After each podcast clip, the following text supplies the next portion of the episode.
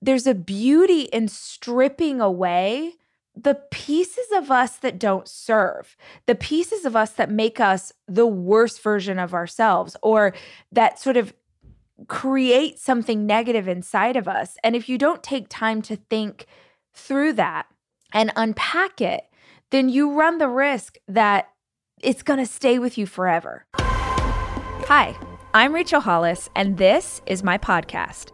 I spend so many hours of every single week reading and listening to podcasts and watching YouTube videos and trying to find out as much as I can about the world around me. And that's what we do on this show. We talk about everything life and how to be an entrepreneur. What happened to dinosaurs? What's the best recipe for fried chicken? What's the best plan for intermittent fasting? What's going on with our inner child? How's therapy working out for you? Whatever it is my guests are into, I want to unpack it so that we can all understand. These are conversations. This is information for the curious. This is the Rachel Hollis Podcast.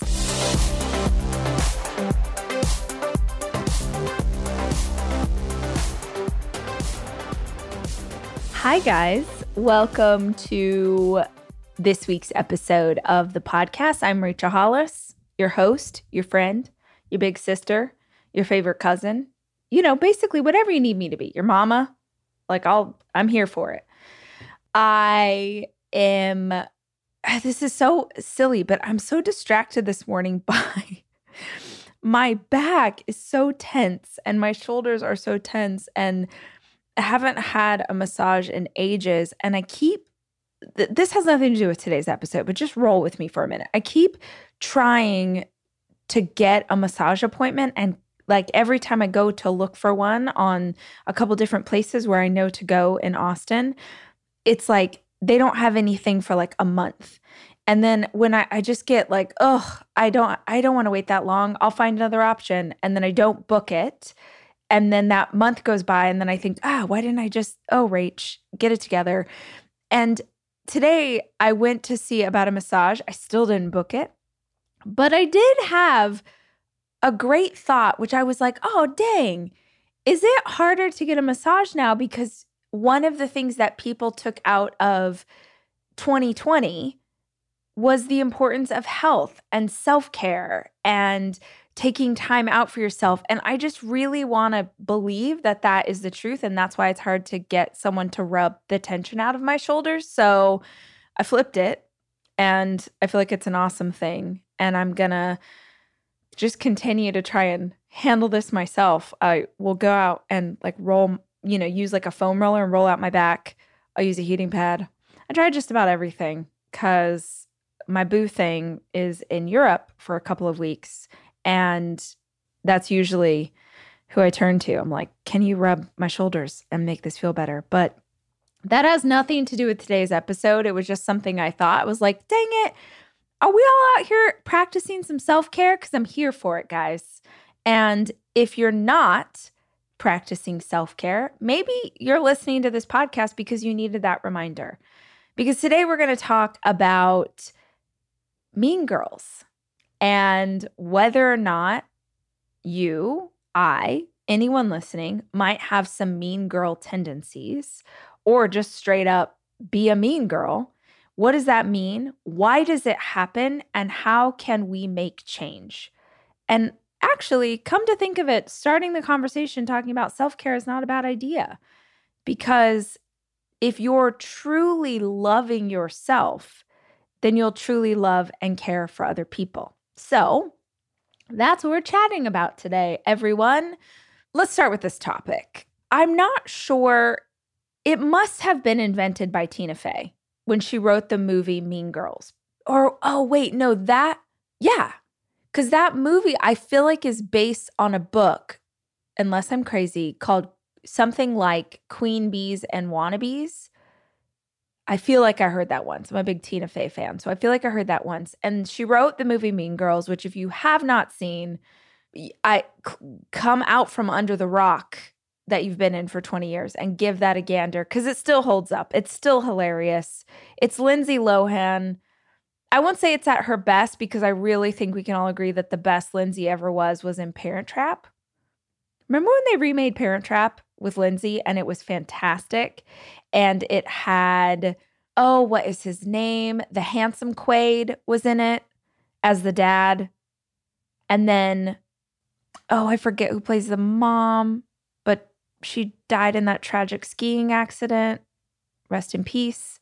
And then there was Meredith. Why do I only remember one character's name? I don't even remember the girls that Lindsay Lohan plays, but I remember Meredith, which was the dad's fiance. What a movie. Again, nothing to do with this. Mean Girls. Mean Girls, the movie, fantastic.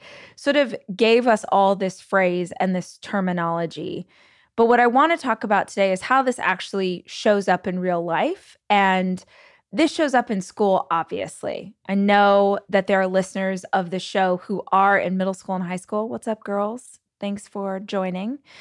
And I'm sure that y'all are experiencing this every single day, but it also carries over into adulthood. Many of us are having to interact with a mean girl in real life. And I'm going to talk about that. But really, why I wanted to do this episode was because I wanted to consider what if you're the mean girl and you never thought about it before? And so I'm going to go through some things today. And I just want you to open your mind and open your heart to where this might show up for you because I genuinely live my life trying to love everyone and work so hard on being non judgmental and being open and accepting of every person. And even with that as a core value and something that I aim for in my life, even then, I still find myself judging. Or even when I was going through and making my notes, I still was like, oh, dang, I definitely have done that before. So I don't think any of us escape this. And there's a there's a beauty in stripping away the pieces of us that don't serve, the pieces of us that make us the worst version of ourselves, or that sort of create something negative inside of us. And if you don't take time to think through that and unpack it, then you run the risk that it's going to stay with you forever. And that's what I want to dig into today. So, just to start, let's talk about the different kinds of mean girls because it's possible that you actually are one of these and you don't think that you're a mean girl because you're not actually being mean to someone's face. Okay? So, the snarky mean girl, the one who's sort of got like a snarky comment for everything. They sort of say bitchy things under their breath. They make backhanded compliments. They're like this little, they're just like, they're snarky and they're not overtly mean. They're not like super hardcore rude, but they're also honestly not someone that other people gravitate to. They put people off. And oftentimes that's a protective mechanism. We're going to talk about that, like kind of why do we arm ourselves with these things. But one type of mean girl is the snarky mean girl. The second type of mean girl is the funny mean girl. Now, this is the person who makes everyone laugh. Like she is the life of the party. She's always got a joke, but all of her jokes are about other people. And more than once in life, maybe more than once in your interaction with her, there's been a joke that goes too far. There's something that she says that really hurts your feelings. Or she sort of pushes the line just like a little bit too much. But if you, uh, oftentimes we don't say anything because we're like, oh, they didn't mean it, right? Or maybe you actually do have the courage and you tell your friend, like, hey, that that actually stung, that hurt my feelings. The funny mean girl's like, oh, lighten up. Like it's just a joke. Can't you take a joke? The funny mean girl. The third kind that I thought of was the passive aggressive mean girl. Oh man, the passive aggressive mean girl coming to you live in the form of mother in laws all over the world. Uh, it's the person, the woman, the girl at school who is absolutely judging you, is absolutely thinking negative things, or wants you to know that she thinks what you're doing is wrong, but she's not actually going to say it straight to your face. She's going to couch it in a passive aggressive way. You know, it's the, oh my gosh, it's, it's amazing that the kids are doing so well in school given how much you work. Right? It's the it's the like I'm gonna passively attack you. But make no mistake, even if it's a passive approach, it's still absolutely someone being mean. The fourth kind that I thought of was, and this might be a lot of you. So I want you to like take this in for a minute. Is the mean girl that only is mean behind people's backs. She just talks crap about everybody to everybody. And make no mistake, I I actually had a an adult friendship, meaning like I was friends with someone in my adult life that was this person. And I should have realized this as a red flag. She had shit to talk about every single person that we both knew and even people I didn't know. She always had something to say. She always had like a like go- gossip, big gossip. And you probably have like women that you know, moms at school, girls at school, women at church who love to gossip. But make no mistake, if someone's gossiping about everybody, you better believe that they are gossiping about you to other people. The behind your back mean girl, I think, is a lot of people, and they don't realize, oh crap, I am. Because if you listen to this podcast, you know how much I believe in the idea of and the energy that we put out into the world, and how that is the result of the energy that we get back.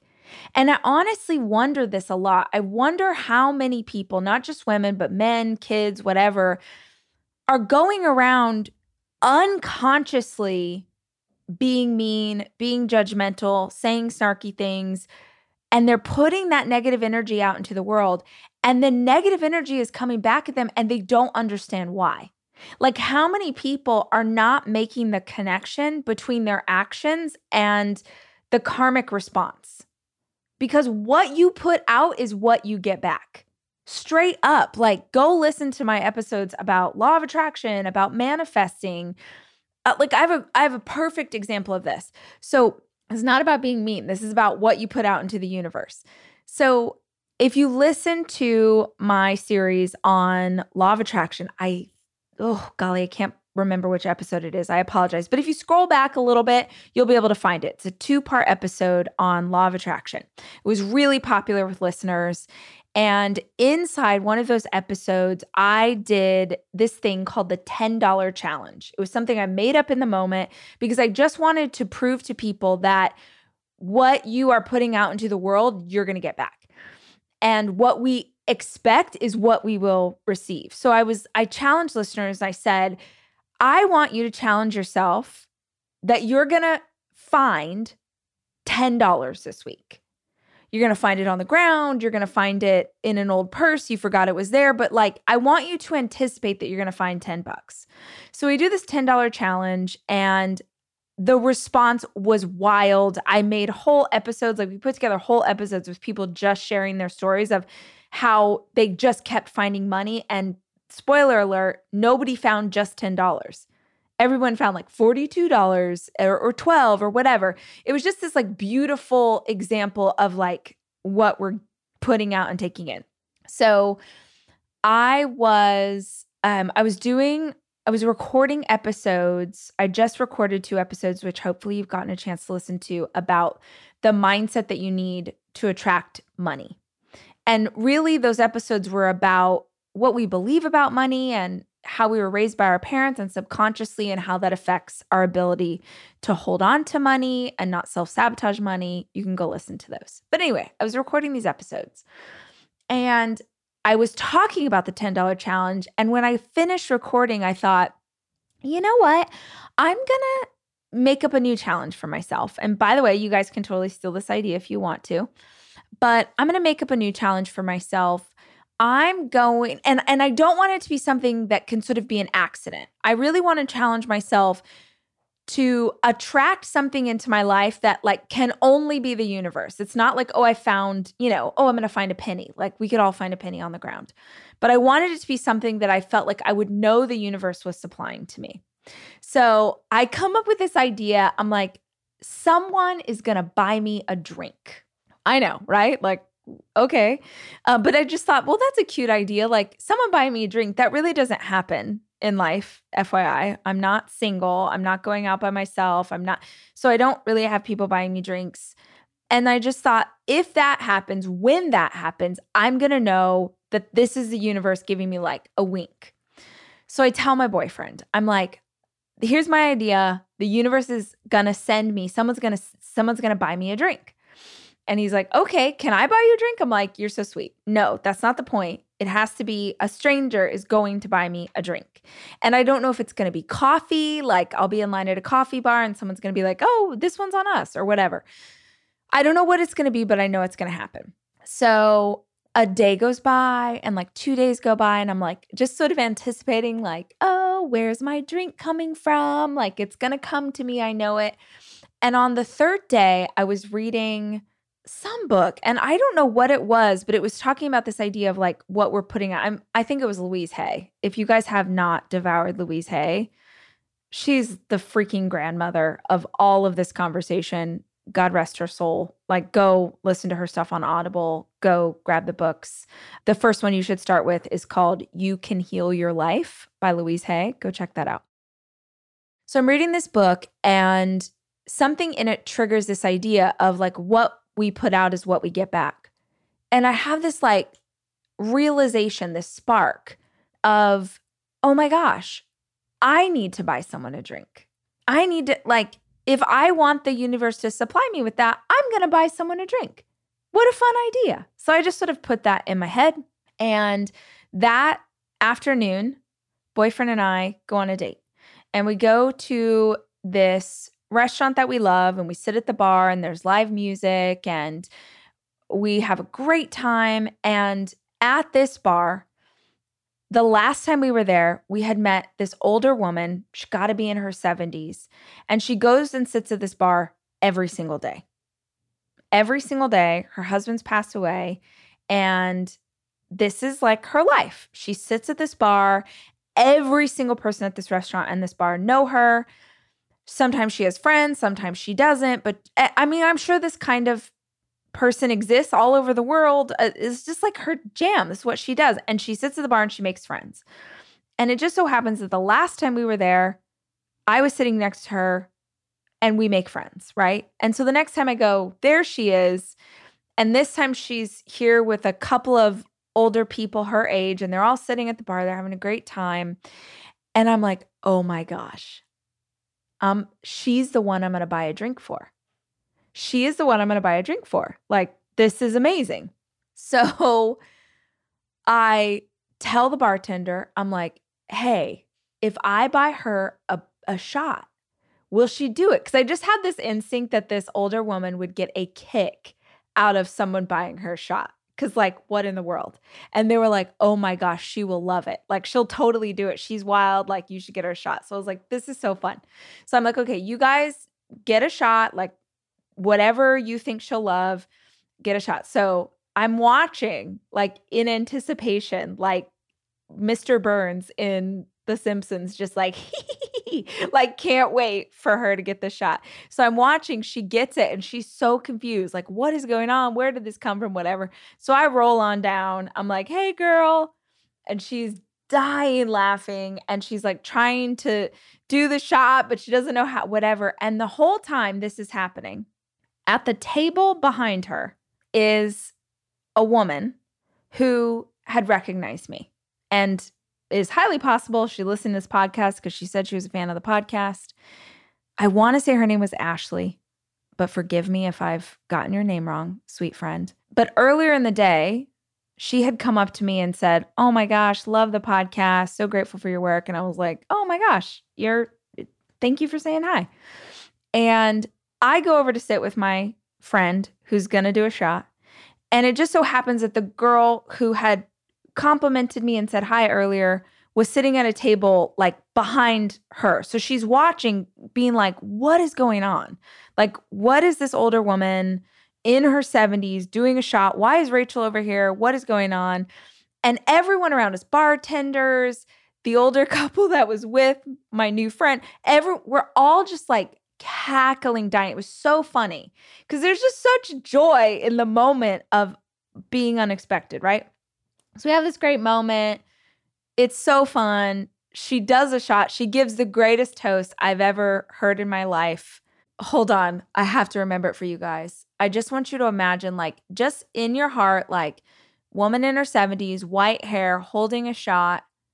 And she says, Oh, okay, I got it. I got it. It took me a minute. I was like, it rhymes. What is that? Okay, so she holds the, the shot up and she says, Here's to those who know me well. All the rest can go to hell. And then she does the shot. It was amazing. It was amazing. She was such a fireball. It made me so happy. We're all cackling. It's just like, this is totally joyful moment. I go sit back with Boo Thing. We're listening to music. And at the end of the night, the server comes over and says, Oh, hey, just so you know, your last round was on that table. And she points to the gal who had recognized me from the podcast. So I just want you to track this for a minute with me, guys.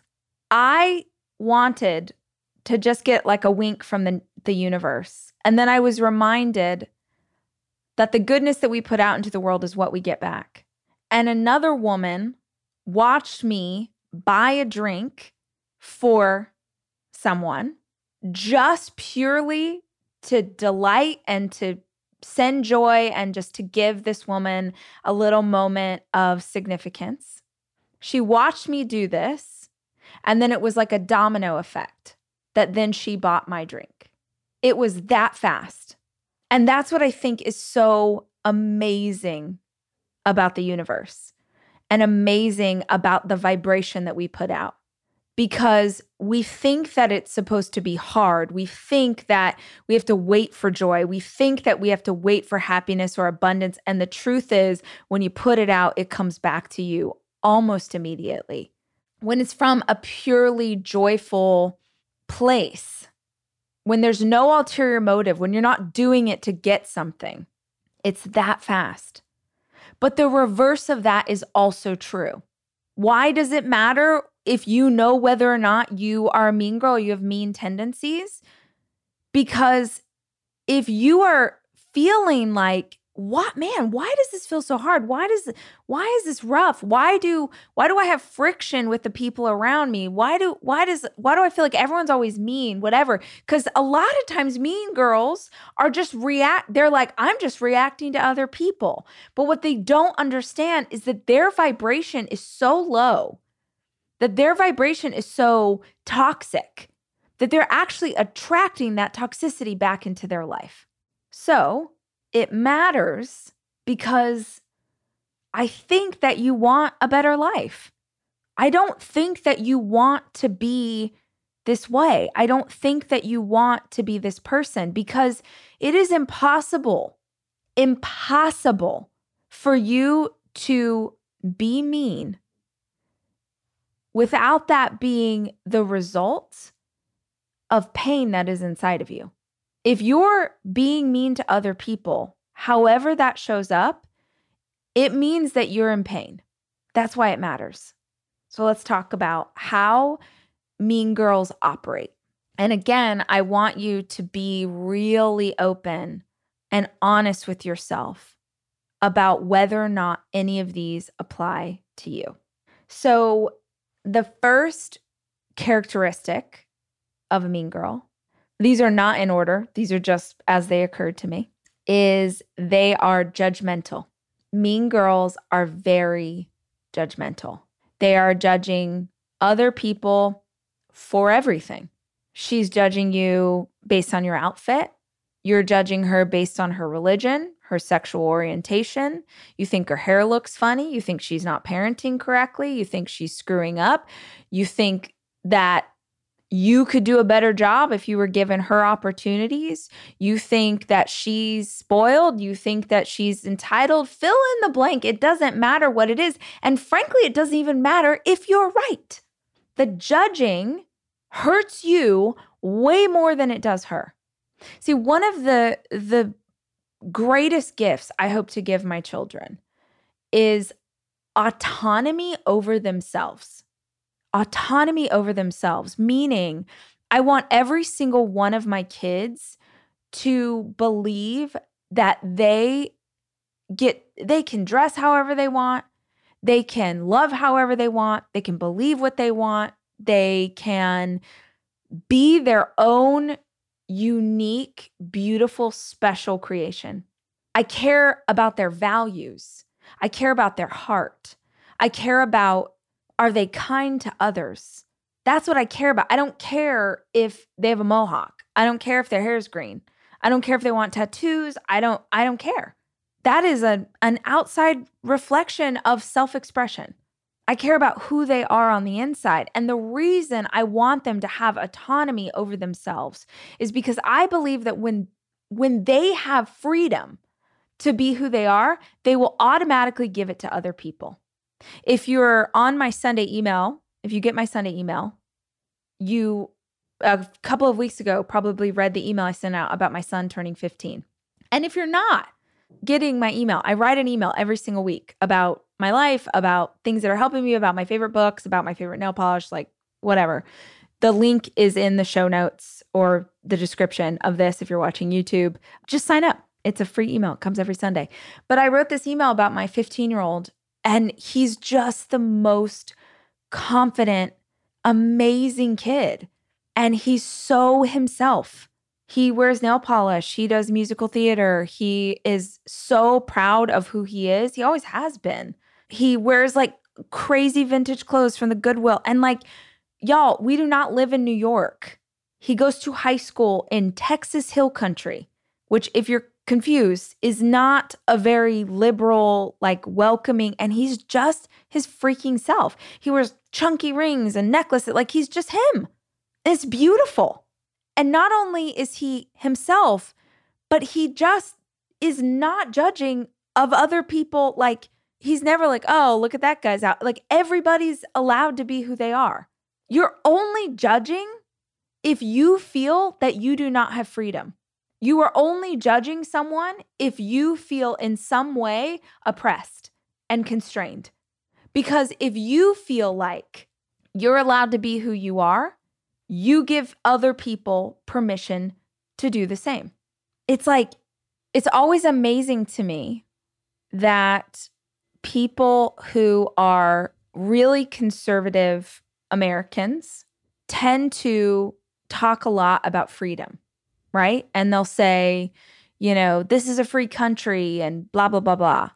But those people often are really judgmental about people who are not conservative like they are. And the opposite is also true.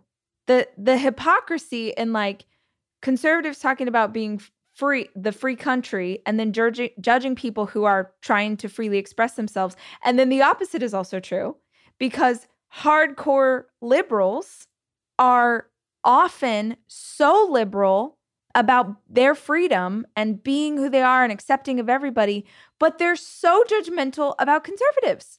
And this just pushes us further away from each other.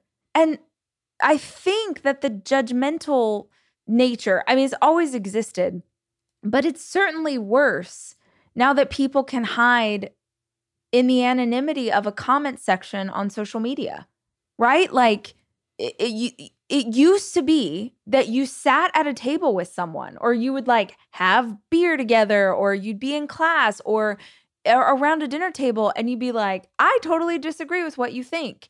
And they'd be like, Well, I totally disagree with what you think. And then you'd talk about it like human beings. And maybe one of you would help the other one to understand your perspective. Or maybe you just agree to disagree, but it was like a real conversation this weird, warped world that we live in with social media now allows people to just judge like in a snapshot, right? Like I saw one thing and now I think you're an asshole. And I'm going to, by the way, let you know. And again, the thing that you're judging them for, remove it because it doesn't even matter. I know that this may come as a shock to many, but how someone else lives their life actually has no effect on you. This is what's freaking wild, so wild to me. I love I love you all. I love you all. I'm trying to talk from both parts of this. But what is forever so shocking to me is people who are very have very conservative religions who will decide that how someone else lives their life is affecting them. Especially I mean, if we let's just let's take Christianity. The number one tenet of the Christian faith is love thy neighbor. Love thy neighbor as thyself. But let's just take love thy neighbor is is where we start. That's a foundation. That's the call to arms, right? Love thy neighbor. Not judge thy neighbor.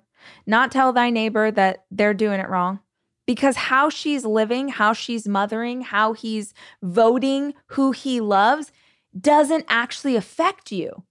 And frankly, if you're obsessing over the judgment of other people, I have to wonder if it's easier for you to judge them than it is for you to look at your own heart.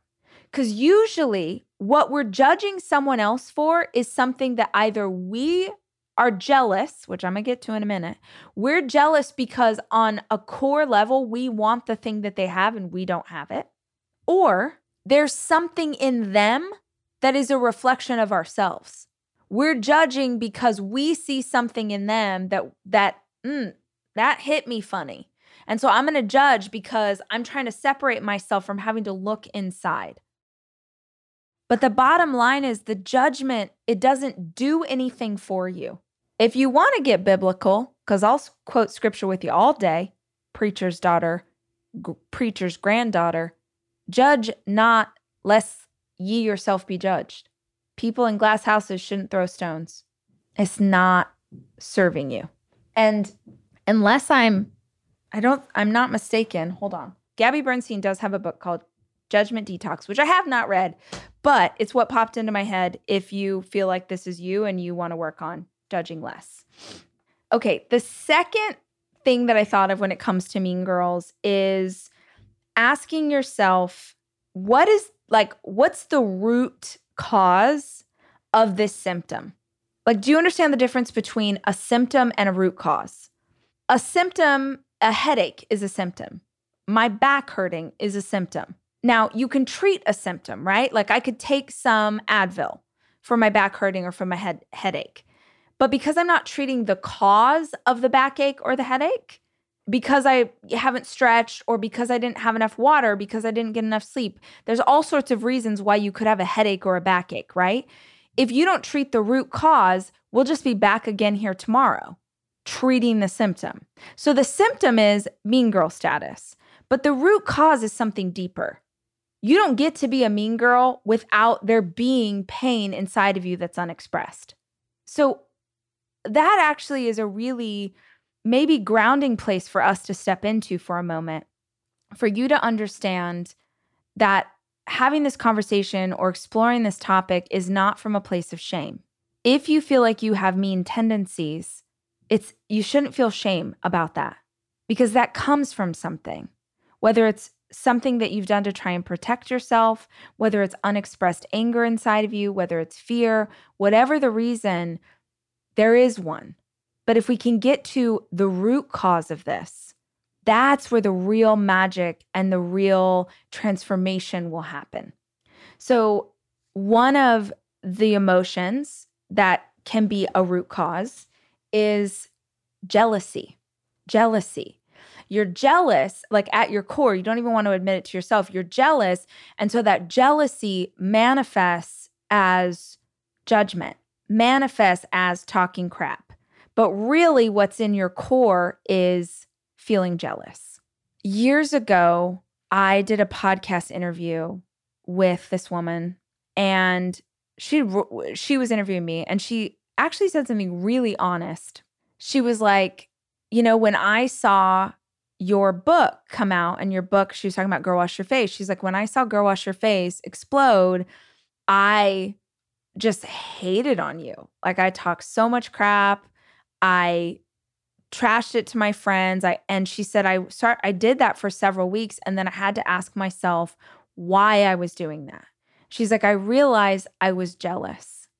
And I realized that my jealousy came from knowing in my heart that I could also have written a book, that I wanted to be an author, but that I wasn't doing it because I was scared. So rather than admitting to myself that I wanted that thing too, I decided to hate on you to sort of mask all of those feelings. Because if I can point my finger outward, right? Like if we can point at someone else, we don't have to look at what's going on inside. She's like, uh, the beauty of that story was that she uh, is now an author. Like she had done this work, she had unpacked what was going on, she found the root cause, and then she took action against it. But jealousy is usually pointing to a thing that we want. The other thing that jealousy points at is this belief that this is all a zero sum game. A zero sum game means that you believe on some level that if I'm winning, then you can't. Or you believe that if your sister is succeeding, there's less left for you. Or anytime you see someone and you feel those jealous pangs, that somehow it means like you're not going fast enough your success isn't big enough it's not going the way you want like they're living the life that they want or they're get they got a partner or they got a man or they got that dream job and like what about me? Like the jealousy we never really look at what the jealousy is telling us. Oftentimes your jealousy is actually an amazing gift. Your jealousy is pointing you toward what you actually want your jealousy on like a core level, you wouldn't be jealous if you didn't like if that really wasn't your hope and dream as well. So your jealousy, first you have to recognize that that's what it is. Cuz there's a lot of people out here who will not even call it jealousy. They'll just talk a bunch of crap about everybody else and what they're doing and what they have and how it doesn't work and how it's wrong and how that thing isn't it's so stupid take a deeper look and understand what I mean, why would you even put that much energy? Why would you waste that much energy caring about what they're doing or what they have? Turn inward. Use that energy on yourself. Use that energy on your hopes, your dreams, push your desires forward. You know, I love that I, I know I quote it all the time, but one of my favorite quotes is from Tony Robbins. He says, Where focus goes, energy flows. You're putting all your focus and all your energy into hating on someone else, into being jealous of someone else. Of course, you have no energy left, no focus left, nothing left to give your own dreams and your own hopes. The thing is, guys, someone succeeding at anything should be an indication to you that you can also succeed, right? Oh, so there is hope. So there are people who do this. So there is a way, right? Like it's not a, a you know, like a, a, a pipe dream. It's not something I made up. Like, look, there actually is someone doing that thing. That's awesome. There's so much to go. The it's the world. It's infinitely abundant. There is so much abundance to go around. I promise you, your jealousy is wasted energy and you're missing what it's actually trying to tell you. Another big one, I would say possibly the biggest characteristic of mean girls is deep insecurity, which is probably going to piss off some mean girls. But you there is no bully on this earth that isn't deeply insecure. There is no mean girl on this earth that is not trying to cover up the fact that deep down inside, she's still a scared little girl. By the way, lots of us are scared little girls. We don't take it out on other people. But it just so happens that however you were formed, however you were parented, whatever came at you, created this. And again, this is not from a place of shame. We're not having this conversation so that you can feel shame. We're having this conversation so that you can search your heart and you can make change. What are you feeling so insecure about? What's eh, let's even take it a layer back because insecurity is just fear. There's really only two emotions in life. Really. Every emotion can be boiled down into one of two things love or fear. That's it. So, what are you really afraid of? Do you have imposter syndrome and you're afraid of being found out? So your personality is so over the top and so big and in other people's faces, and you're pointing out other people's flaws because you don't want anybody to see your own flaws, right? Like, what's really going on? What's the fear that's under there? Because if you can look at it, whether that's something you do by yourself, whether you do it in a journal, whether you get therapy or counseling to unpack that, there's fear there. And even if you're a mean girl, you deserve love and care and support as much as anybody else, maybe more so, right? So if you can understand what the fear is, then you can start to get help for it. But attacking other people, however that manifests, whether it's behind your back or passive aggressive or trying to be funny or just being straight up mean or controlling or whatever, it's not going to give you the feeling that you want. It's never going to fill the void. It's never going to fill the void for you. See, the only antidote to fear is love. And this is really freaking hard to do. But the answer to all of this is that you love yourself. And loving yourself is not a light switch, right? You can't just flip it on and then all of a sudden everything's great. Loving yourself is a practice. Most of us were not taught to love ourselves. So why on earth would you know? And that's not something to shame your parents because they probably also weren't taught to love themselves. But loving yourself is the same as personal freedom. If you have personal freedom, you extend personal freedom to other people. If you love yourself, you love others. The third thing that I see with Mean Girls is projection. And this is only something that I've really started to understand over the past couple of years, but it's a really good thing to look for, not just in Mean Girls, but for people in general, any sort of relationships you have, other people projecting their feelings onto you. So when it comes to Mean Girls, projection kind of shows up in the same way. You know, remember earlier when I was saying, like, you know, you see something in them that you don't like about yourself. And so you're sort of calling them out, but totally ignoring the work you need to do on you. Projection is when you are taking your feelings and your thoughts and projecting them on someone else. So this happens often, like in a relationship. You'll be like, oh, is my partner mad at me? And really, it's like that you're mad at them. Or you're like, oh, does my best friends like, I don't know. They're like they're not calling me. They're not talking to me. Whatever. Like I, they are they feeling disconnected from me, and really, it's that you feel disconnected from them. So you, rather than acknowledge your own feelings, you project your feelings on to the other person, and hopefully you have a conversation about it. But a lot of people don't. A lot of people just go like, "Yeah, I'm probably right. I'm going to believe every dumb thing that I think." Right? Most people make the mistake of believing everything that they think instead of understanding that you get to actually separate truth from fiction. Dr. Amen says you don't have to believe every stupid thing that you think. And projection is a big version of that. You don't actually have to believe those stories that you're making up in your own mind. I have someone in my life who I only realized recently is a like huge projector.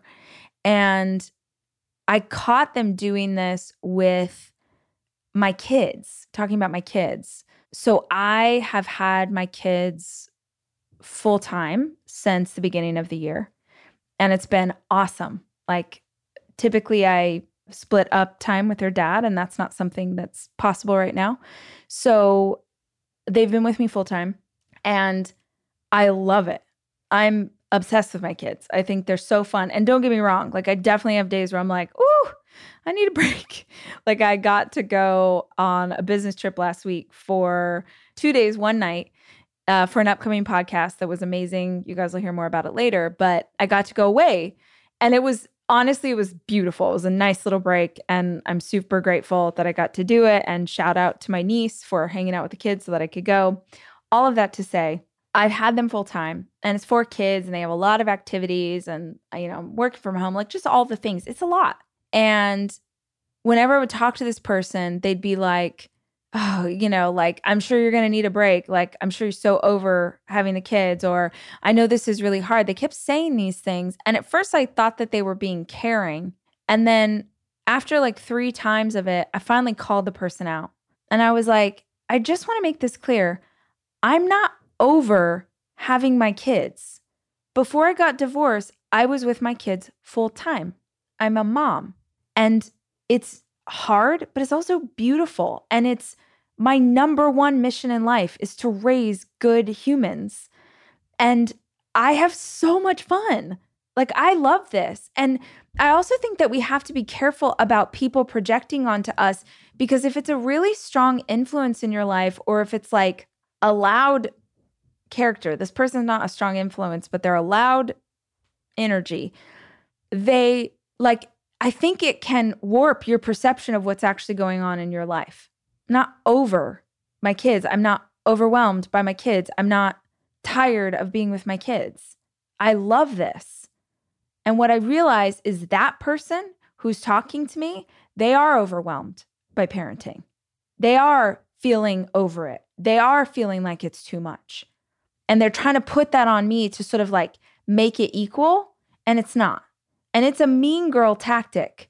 Make no mistake, because you're taking your own stuff and trying to shove it on her. And not only are you trying to shove it on her or shove it on him, but then the brilliance is that now you can judge them. So we're right back up to judgment. So you're projecting and then judging, and really it's just all your own crap. Yeah, that's all I need to say about that. If you're not familiar with projection, if this is the first time you've heard someone talk about it, I'd really encourage you to do some research and just to understand the psychology behind it better because we do it to other people. Like I, a hundred percent, I have projected on my boyfriend before. And he's the one who's like, Are you, do you really think I'm doing that? Or is that what you're doing right now? And I was like, Oh my gosh, I am. Thank you for breaking me apart. But also, projection is something that people use to manipulate you, whether it's intentional or not. So be conscious of what it means and how it shows up in your life. The last thing that I thought of when it comes to mean girls, this one is almost more a psychological thing, but it really shows up. And I have to be honest, I would say that the most awful girls and women I know, and I don't know if you guys would agree, because maybe you have different perception of this, but the most awful experiences I've had with other women are this personality. And that is the person who tries to control everything. And the person who tries to control everything, typically it's an if you are into Enneagram, it's an unhealthy one.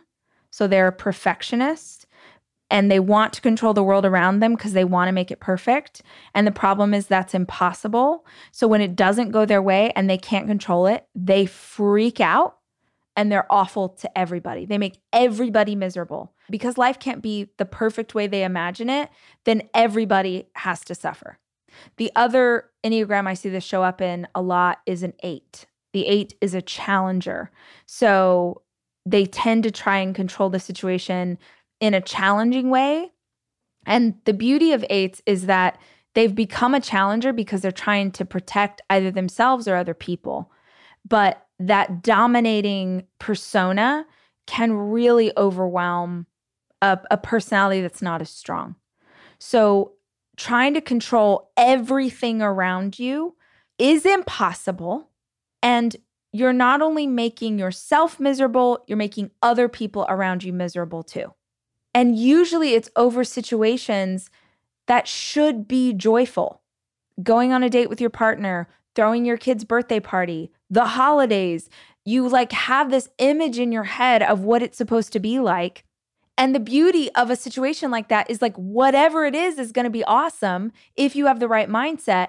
But unfortunately, control freaks have decided that if it doesn't look a certain way, if it doesn't show up a certain way, if it isn't exactly how I imagined it, then it's all garbage and screw this.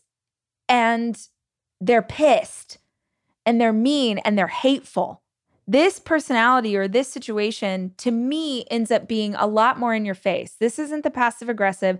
This isn't the behind your back. This is the person who will absolutely tell you all of the ways that you are failing to live up to their expectations of you.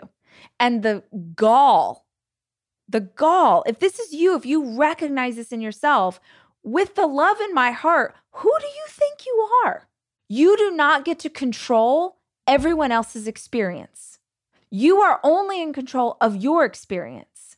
Now, look, yeah, you're a mama, let's say. You do make decisions for your children, of course you do. Or you're in partnership with someone. You do have understandings that you've committed to, like, here's what it's going to be.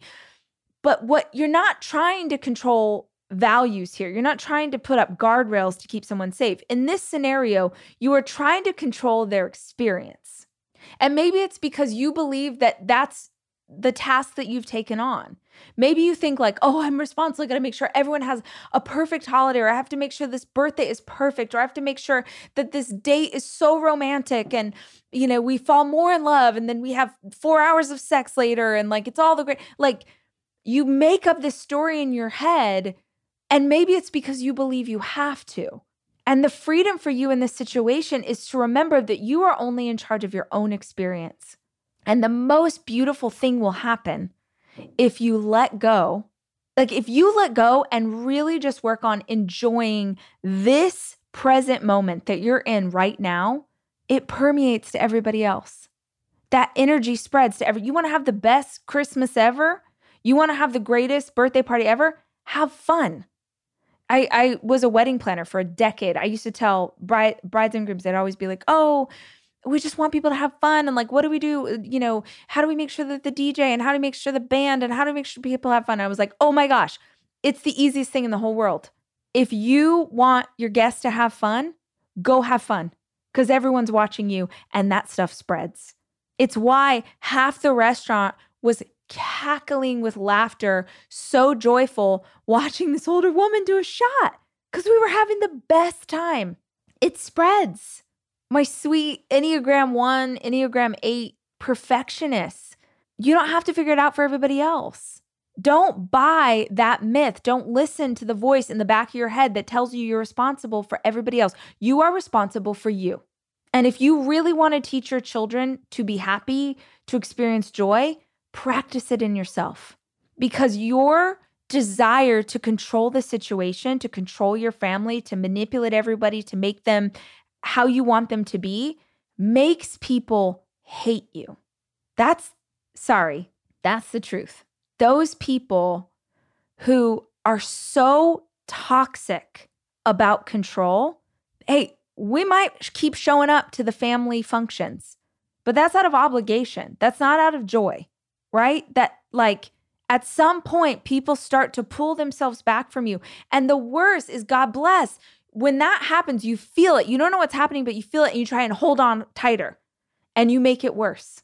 You are not in control of someone else's experience. And you don't get to take it out on them when they don't react the way that you think they should. If you want love, then you have to give love. If you want joy, practice joy. And, you know, the last thing I'll say about this, like for real, this is hard work unpacking this stuff we all, every single one of us, have issues. We have issues that are inside of us. And I believe that we are on this journey and this path in our lives to unpack and figure out why we do things the way we do. How can I strip this away and this away and really be left with what matters? How can I really get to who I want to be? And that oftentimes is not something that we can do alone. This may be a beautiful journey for you to go on with a therapist or a counselor.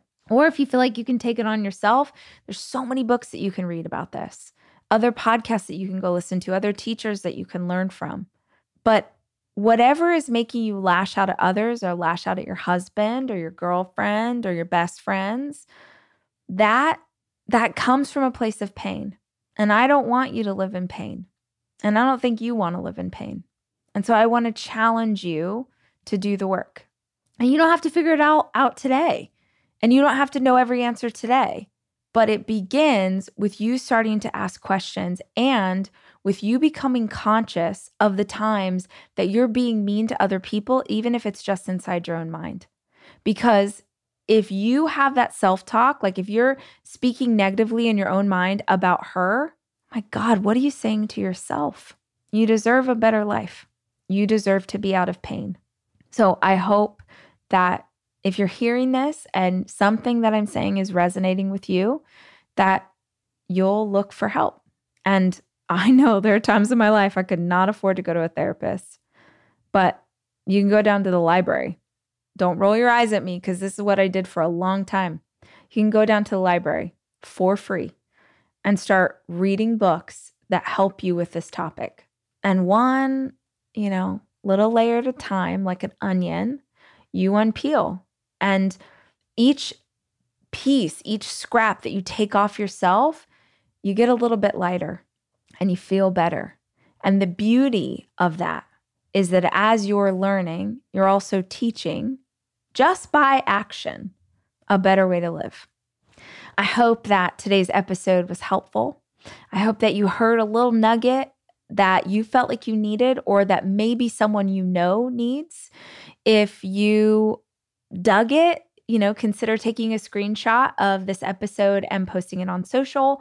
Or maybe you just share this podcast with a, a, girlfriend or your daughter, your mom, someone that you think maybe needs to hear it. But I really hope that there was something in there that helped. Or maybe if you don't feel like you have a lot of mean girl tendencies, I hope that maybe this episode made you more empathetic to the mean girls in your life. Because again, they don't get it that way on accident.